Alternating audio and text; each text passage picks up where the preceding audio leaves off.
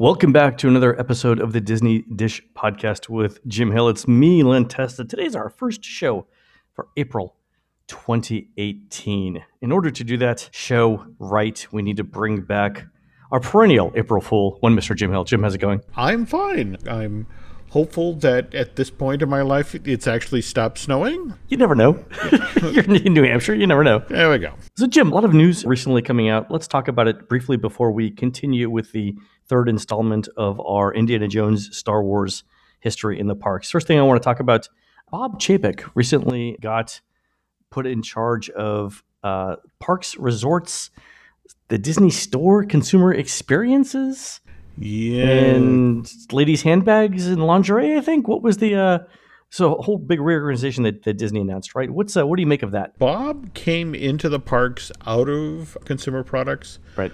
So it's not really a surprise that they would fold that back in, make it part of his turf. Also, we've discussed on our Star Wars show, particularly about Galaxy's Edge, about how retail and the Disney theme parks are really going to start to get involved with one another. For example, handmade merch being sold in Batuu that would only be available there. So it does make sense that the parks and consumer products have a closer relationship.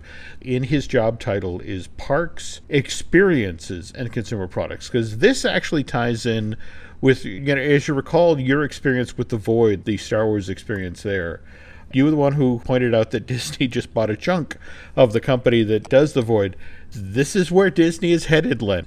Even as Disney has torn down Disney Quest and is putting up that NBA thing, here is Disney moving back into that space, but in a very different sort of way. You can create all sorts of adventures in literally a void. You can just take an empty space and you can go visit Star Wars. You can hang out with Indiana Jones. Once Disney finishes buying Fox, we're headed back to Pandora.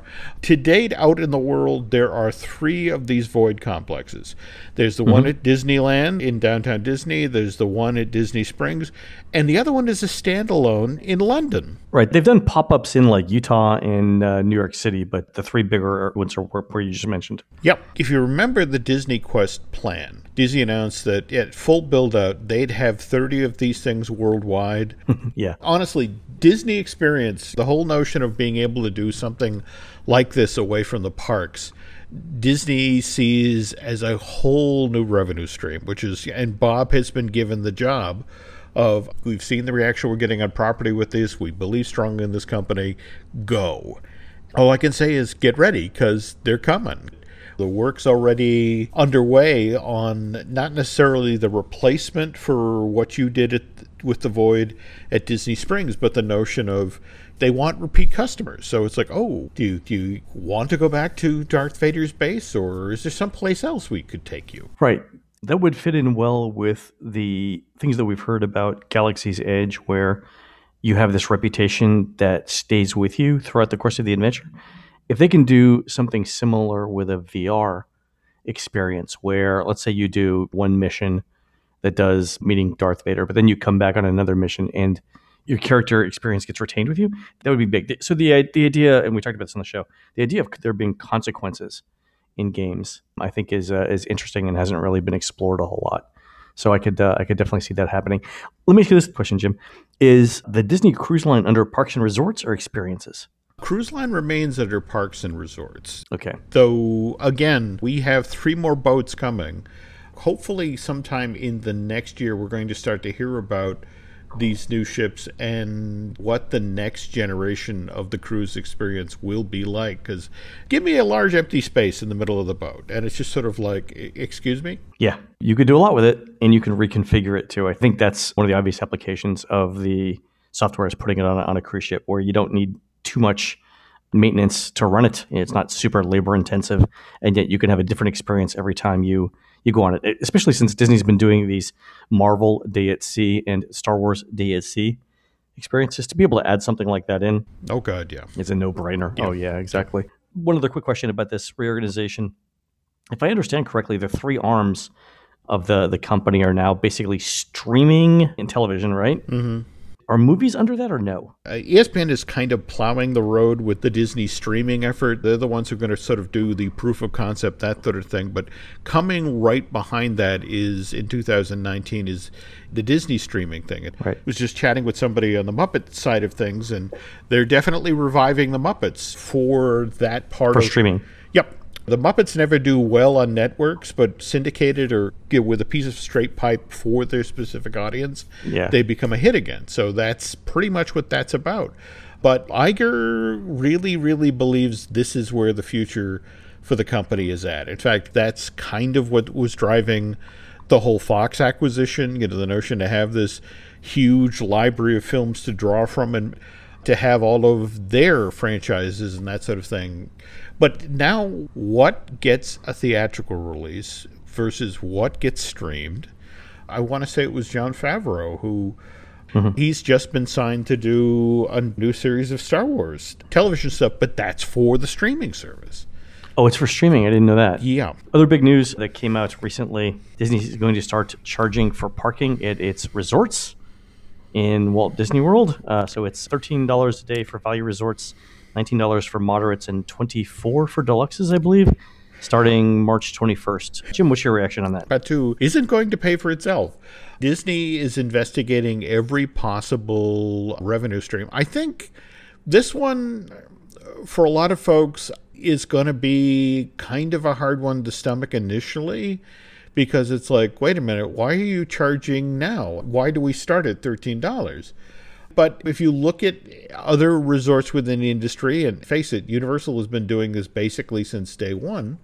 It's just sort of like, look, it's found money. It's found money, James, in the in the way that a mugger finds money on the street. Yeah, Like my uncle Bobby used to find money on the street in the pockets of other people. there we go. if you look at it from a numbers perspective, mm-hmm. Disney has 28,000 hotel rooms, even if they're getting 5,000 cars a night mm-hmm. To buy this new parking thing, it's $35 million a year in revenue at $19 a night on average. It doesn't take an MBA to understand why they're doing it from a money perspective. Disney's not even trying to explain this mm. as anything other than a money grab. Mm-hmm. Their entire rationale is 80% of other resorts around the country do it. I will point out this 80% of other resorts are generally space constrained, and that property has to make revenue for them, or either it's a very expensive property in the middle of a town. Disney doesn't have that particular constraint. It's literally just a, a money grab. I get it. Not even going to try and uh, try and defend it. What do you think it's going to do to people who who want to visit Walt Disney World? Will, will more people stay off site? Do you think? Disney really is dealing with it, this issue that the narrative is Disney World has all these wonderful attractions and very entertaining, but there's always the but, and it's about how expensive it is, whether it's food or merch or now parking. It concerns me that you can't turn that narrative around at this point. And we keep talking about the 50th anniversary coming up. And for all of the money that Disney is putting into the ground for Guardians and Ratatouille and that sort of thing, you want people to go and say wonderful things about what you've put in. You don't want them to continually talk about how much it costs to go there because you do have serious competition down the street. But what's your take on it? Is this going to do any damage or? I don't think it will. Mm-hmm. If you look at the the average length of stay, four or five days mm-hmm. for a value resort, it's going to add what thirty nine to fifty two dollars. No one's going to stay off site for that. Yeah, I think I think Disney's looking at this and saying most people are just going to go along with it. I mean, they'll suck it up, but they won't necessarily be happy. No, that's the other thing. It's going to put pressure on park ops and all of the other areas to live up to the cost of the trip. So, you know, if I go somewhere and I pay I pay ten dollars for a meal, I'm going to have a vastly different uh, expectation than if I go somewhere and pay hundred dollars for a meal. And I think that's the thing that Disney's getting into here, where all of these small fees, when you look at the aggregate spend for a Disney vacation, it had better be spectacular. And in instances where the parks can't do that, can't deliver on that expectation, that's where they're going to run into trouble. And it could be that at some point they reach a level where every single thing that they do has to be stellar. And for something as large as Disney, there's just no way that they can deliver on that. It's just simply not possible across 28,000 square acres to deliver a consistently good experience. People are going to pay for this in advance, or is this now going to be if, for example, I roll up to Art of Animation, is this hmm. a does the guard there who previously just checked my ID or that sort of thing, it, are they now going to be expected to also collect that fee? Because I don't think these booths are actually set up for that. Laurel's observation is that Disney has so many new visitors every year that many of them don't realize that Disney's uh, not charged for parking in the past. Okay, which is a valid point. But let me explain how this is going to work, and I will uh, I will share with you an interesting little tidbit that I've heard mm-hmm. as a rumor. So you drive up to the front gate. The security detail will ask you if you're checking in. If you say yes, they will associate your car with your resort folio, mm-hmm. your My Disney Experience identity as well, and that's how you'll be charged. And it's on a per night basis. So let's say you're staying for three nights, you'll automatically be charged three nights. It's on a per car basis. So if you have two families on the same reservation, each driving their own car, each car gets charged once. So it's, if you have two cars and you're staying at a value resort, it's $26 a day, not 13. In the scenarios where you don't have you're not, you don't have a car for the entire length of your stay, or let's say you're, you're getting in a day early or you're staying overnight, you know, to stay in the Magic Kingdom, I'm told that the front desk is going to go resolve all of those issues. So if you have any questions about that, it's a trip to the front desk. Here's the interesting thing, Jim, that Disney hasn't said. What? How are they going to know whose car is whom's in the parking lot? Ooh. I know how they're going to know. Do you know? They're going to start photographing and tracking your car while you're on property. Uh, Software is being installed to do this. I know. I know. Okay. so I had a number of questions for media relations mm-hmm. that I asked when this thing came out. And they were very gracious. They answered all of them very quickly, mm-hmm. very professionally. And these are questions that are coming in from our readers, right? So I'm just I'm just, you know, passing them on. The last question I got was is Disney going to be photographing, tracking or storing any of my vehicle information while I'm on site? And that one I sent in and didn't get an answer on it. But coincidentally, somebody texted me, a cast member texted me later on to say that uh, the security will be installing software soon to do all of this. That is interesting, James. If it's true, by the way, still a rumor. Disney hasn't confirmed it. They haven't denied it either. But you remember when Magic Bands came out, when John Kerry and Markey? Yes, Ed Markey of Massachusetts, yes. Mm-hmm. Started asking questions about who's tracking what, where, and how. I think Disney's going to get the same set of questions around this. So, who within the Disney organization is going to be able to see license plate numbers? How long is it going to be retained? Can it be sold? Can it be shared? What if I don't want to do that? You know, what happens? How are people people consent to that? these are all good questions. And and let's face it, we all know this is true. Disney rolled this policy out without thinking through all of these details. Mm-hmm. So that's why I'm not, you know, asking anybody for any details. But I expect that those things will uh, will eventually be asked. Nobody is better at data harvesting and figuring out how people actually behave based on the hard numbers than Disney. So, going to be interesting to see what they do with that info and how many additional garages get built at Disney Springs. We talked about this. Remember, it's like, why, why are they building so many garages? Well, yeah, thirteen dollars a pop. I'll build garages all day long. There we go. We'll be back in just a minute to jump into our topic for the day, which is part three of our Disney, Lucas, and Spielberg conversation. That's next on the Disney Dish podcast. Welcome back to the Disney Dish Podcast. Jim, let's pick up then with the final installment of our story about how Indiana Jones Adventure and the Epic Stunt Spectacular ended up in the Disney parks. And I think the last time we, we talked, we left off, Michael Eisner had just become CEO. Mm-hmm of the company, and we were in very early 1985, right? Yep. Doing his first uh, shareholder meeting.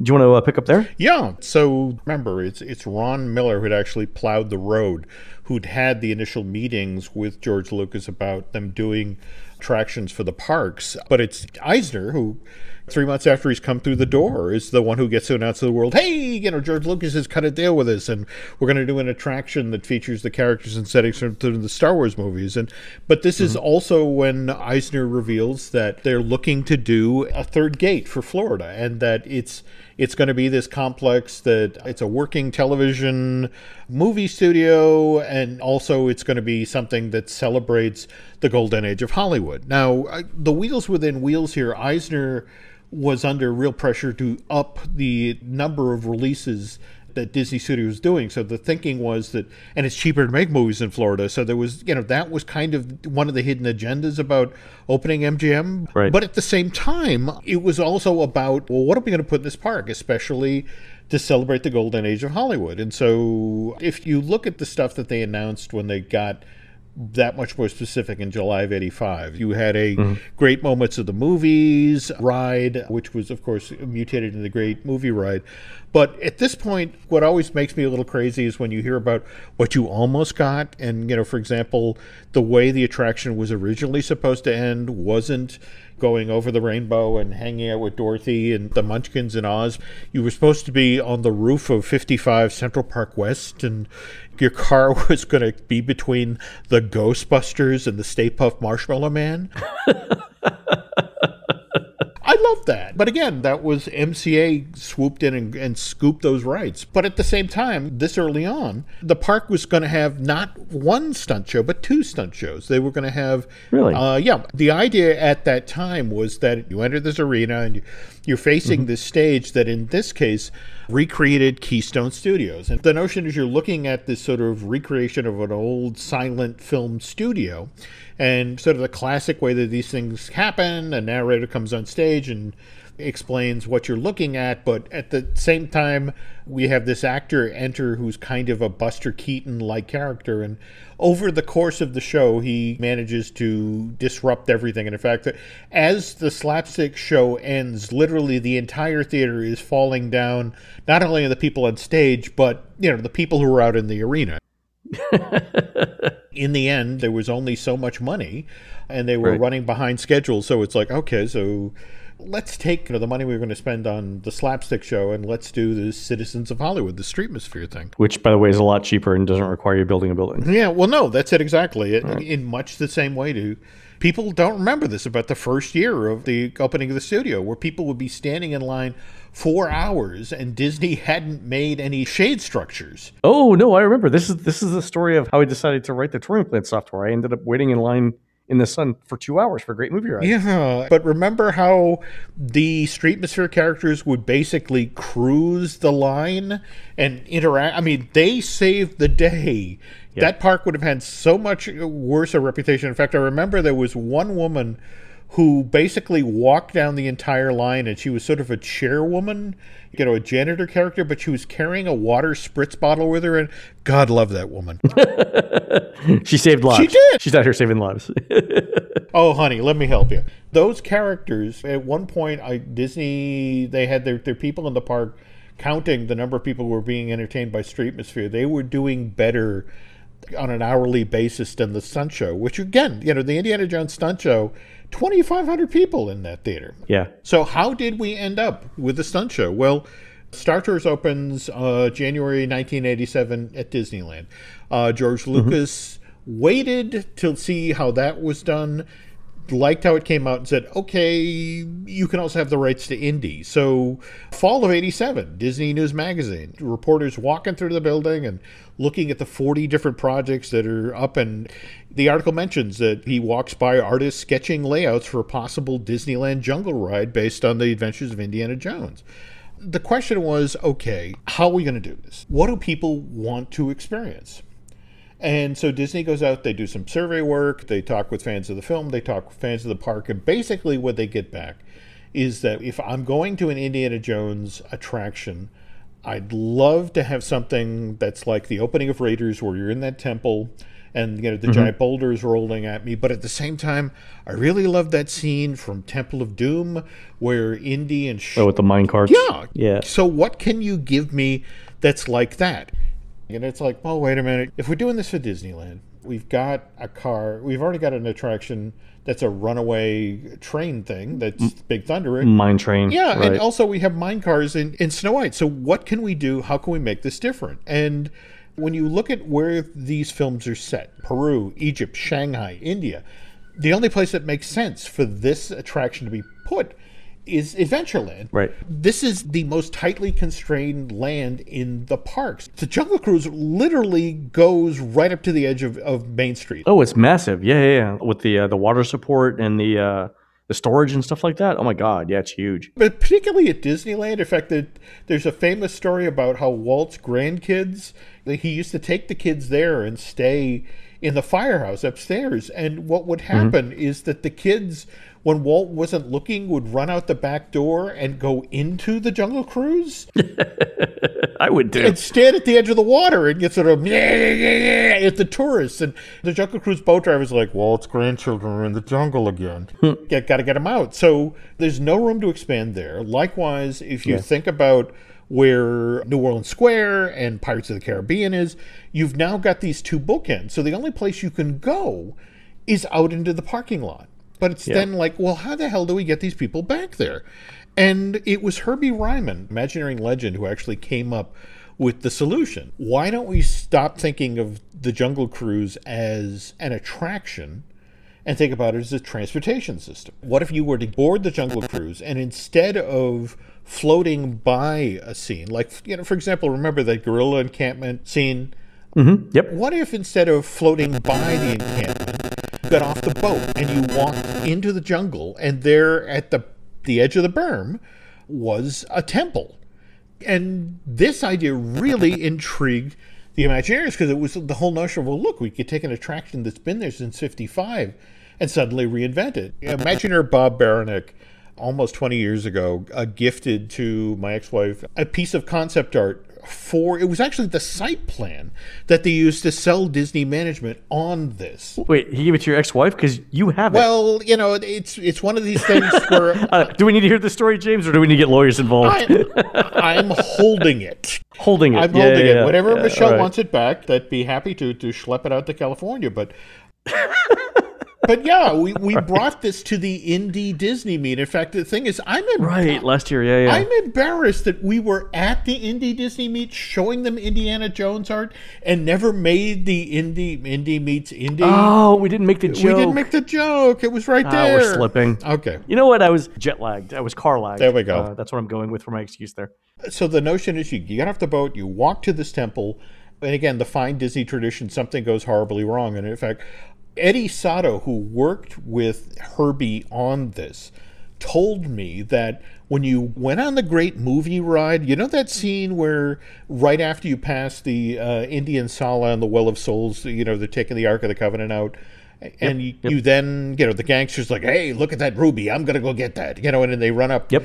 That whole gag, the touch the gag and the CO2 smoke and the skeleton and all that, that was actually done for this version of the indie ride. In fact, your guide was supposed to take you into the temple and then, you know, get tempted by this object and he's gone. You know, suddenly he's Oh, so that was going to be. Oh. And then they lift it for the studios. they'd written it, everybody loved it, but they Yeah. opted not to go forward with the Disneyland project. And and when you talk about how ambitious the Disneyland project was at this point, you're now inside the Trump Temple and you, your guide is dead. And it's like, what do you do? Well, it's like, well, if you go to the left, you can find your way to the motor pool. And there you can climb on a Jeep and you roll in and out of the temple and along the edge of the, the Jungle Cruise. And on the other hand, if you went to the right, you got in the ore car and you're now going past the bubbling lava pools and Oh, got it, got it, got it.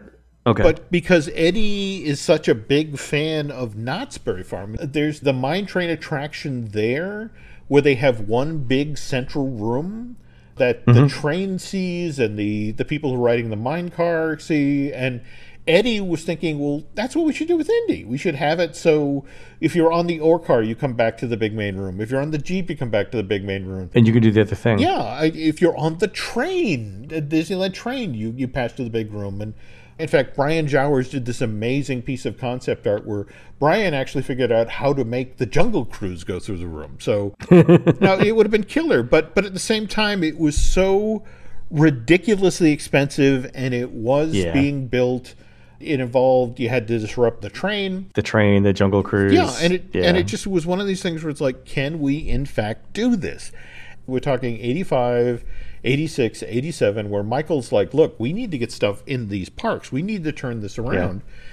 Yeah. Already, the Imagineers, they'd figured out how to do Splash Mountain, where Indy was still kind of fumbling at this point. So in the end, Eisner's like, I can turn a key right now on Splash Mountain. In fact, late 1987, they began site work on Up in Bear Country for, for that flume ride. Yeah. And so Indy got kicked down the road a little bit. Now this is 88. And clearly the Imagineers are like, oh, we want to do something with Indy now. And meanwhile, they're working on the studio $300 million project, but you know, they're looking for cost efficiencies and So so wait, this is the middle of 1988. The park opens in 1989? Oh, yes. In fact, let me let me tell you how late okay. late in the game they made the decision to bring Indy in. The official announcement that there was going to be an Indiana Jones stunt show at Disney MGM is made on September 2nd, 1988. We are eight months at that point out from the opening of this park. Holy cow. My palms are sweating just listening to that schedule. Well, and, and but here's the other thing that kind of bit them in the butt that Lucas was like, okay, yeah, we can do a stunt show, but I don't want it to look like Universal stunt shows. I don't want it to look like here's a stuntman, you know, that, that like the thing they yeah. did in Hollywood, that the, the Universal Studios Hollywood Park, where it's, it's the Wild Wild West stunt show, where it's like literally guys who every day dress up as cowboys and throw themselves off of buildings. And it's just sort of like, no, I want this to actually, we're going to recreate moments from the indie movies. We're going to have people who perform, performers who do stunts, not stuntmen who are performing. On Lucas's orders, Disney didn't look for stuntmen. They were looking for athletes. They were looking for gymnasts.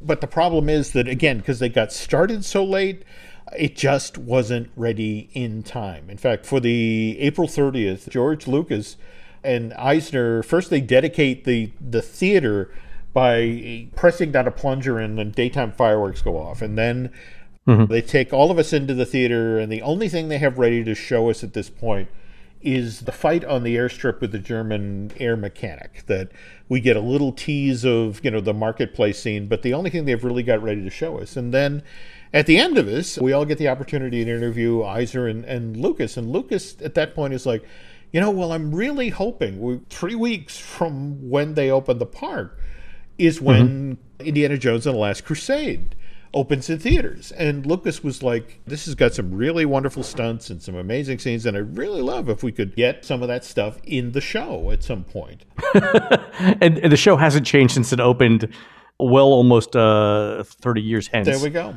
So, okay. Show isn't ready. So, what they basically tell folks is if you're in the park for the opening summer, you can come by and watch as we do technical rehearsals of the show. And in fact, it wasn't until August 25th, 19 of 1989, 5 months after the park opened. Finally, it's up and running. But it's not six weeks later that OSHA is. OSHA shows up? Yeah. Hey, nice show you got here. Let's talk about safety. Yeah. And Disney at this point had spent $20 million on the show. But they had also had cast members reaching out going, I don't know about this. Disney is asking us to do some stuff in the show that really concerns me. And so here's poor Charlie Ridgway. I mean, the, the PR guy for Disney. And Because there's now inquiries because OSHA is suddenly showing up at the Disney parks. It's like, look, I don't know anything other than there have been some minor falls. And, and I know that it's part of the training process and that thing, there's a lot of sore muscles, but there haven't been any serious accidents. And it's just sort of like, you feel for Charlie.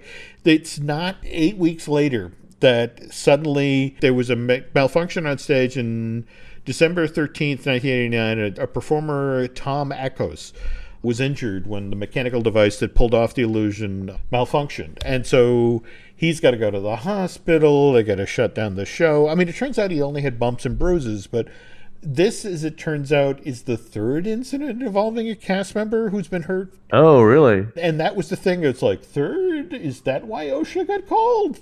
And OSHA's still in the middle of its investigation at this point. And now, of course, the Sentinel has to really push hard on it. And now the details start to come out about the first incident of the three performers, one was hurt because they fell 30 feet onto concrete. Ouch. And then another one fell off a ladder 25 feet. And it's like, in the end, by March of 1990, OSHA levels of fines. You know, Disney has to pay $1,000 and agree to make changes to the show. But here's the kicker they doing the new version of the show at night. So with the safety changes and April 4th, 1990, while they're rehearsing after hours, poor Mara Hayes, who's a 29 year old woman who's been doing the show, she's doing this, rehearsing the new version of the show, and she falls 20 feet to get the concrete floor and injures herself. And so, but here's the thing it's doing turnaway business line. Is it really?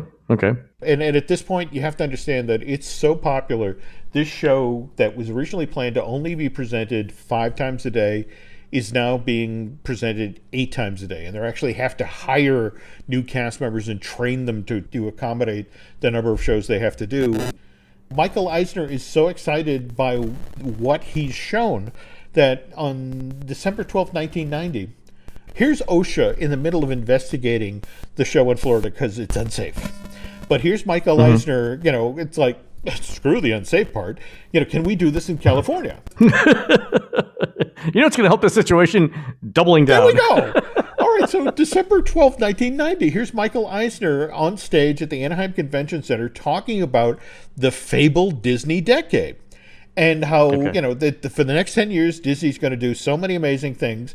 But the first thing out of the gate going to be opening summer of 1991 at disneyland the young indiana jones stunt spectacular which will be built at disneyland. They're so confident this is going to be a hit. They're actually going to have the disneyland train go through the show. Wow. So i can't i can't wait to ride this again. Well see and, there's probably a story there though right? You know, that's the thing you know Remember, this was the first thing, the very first thing. Hughes Eisner talking in January yeah. of 1990. It's supposed to be over summer, summer of 91. Why didn't it happen? Why is it that the Indiana Jones adventure, which at this point, it was so far down the road, it wasn't going to be opening till you know summer of 97 how does that end up opening in 95 let's hold that till the next show all right cool. well, that's fantastic all right folks you've been listening to the disney dish podcast with jim hill we are produced fabulously by Aaron Adams. Please go on to iTunes and Stitcher and rate our show and tell us what you would like to hear next. For Jim, this is Len. We'll see you on the next show.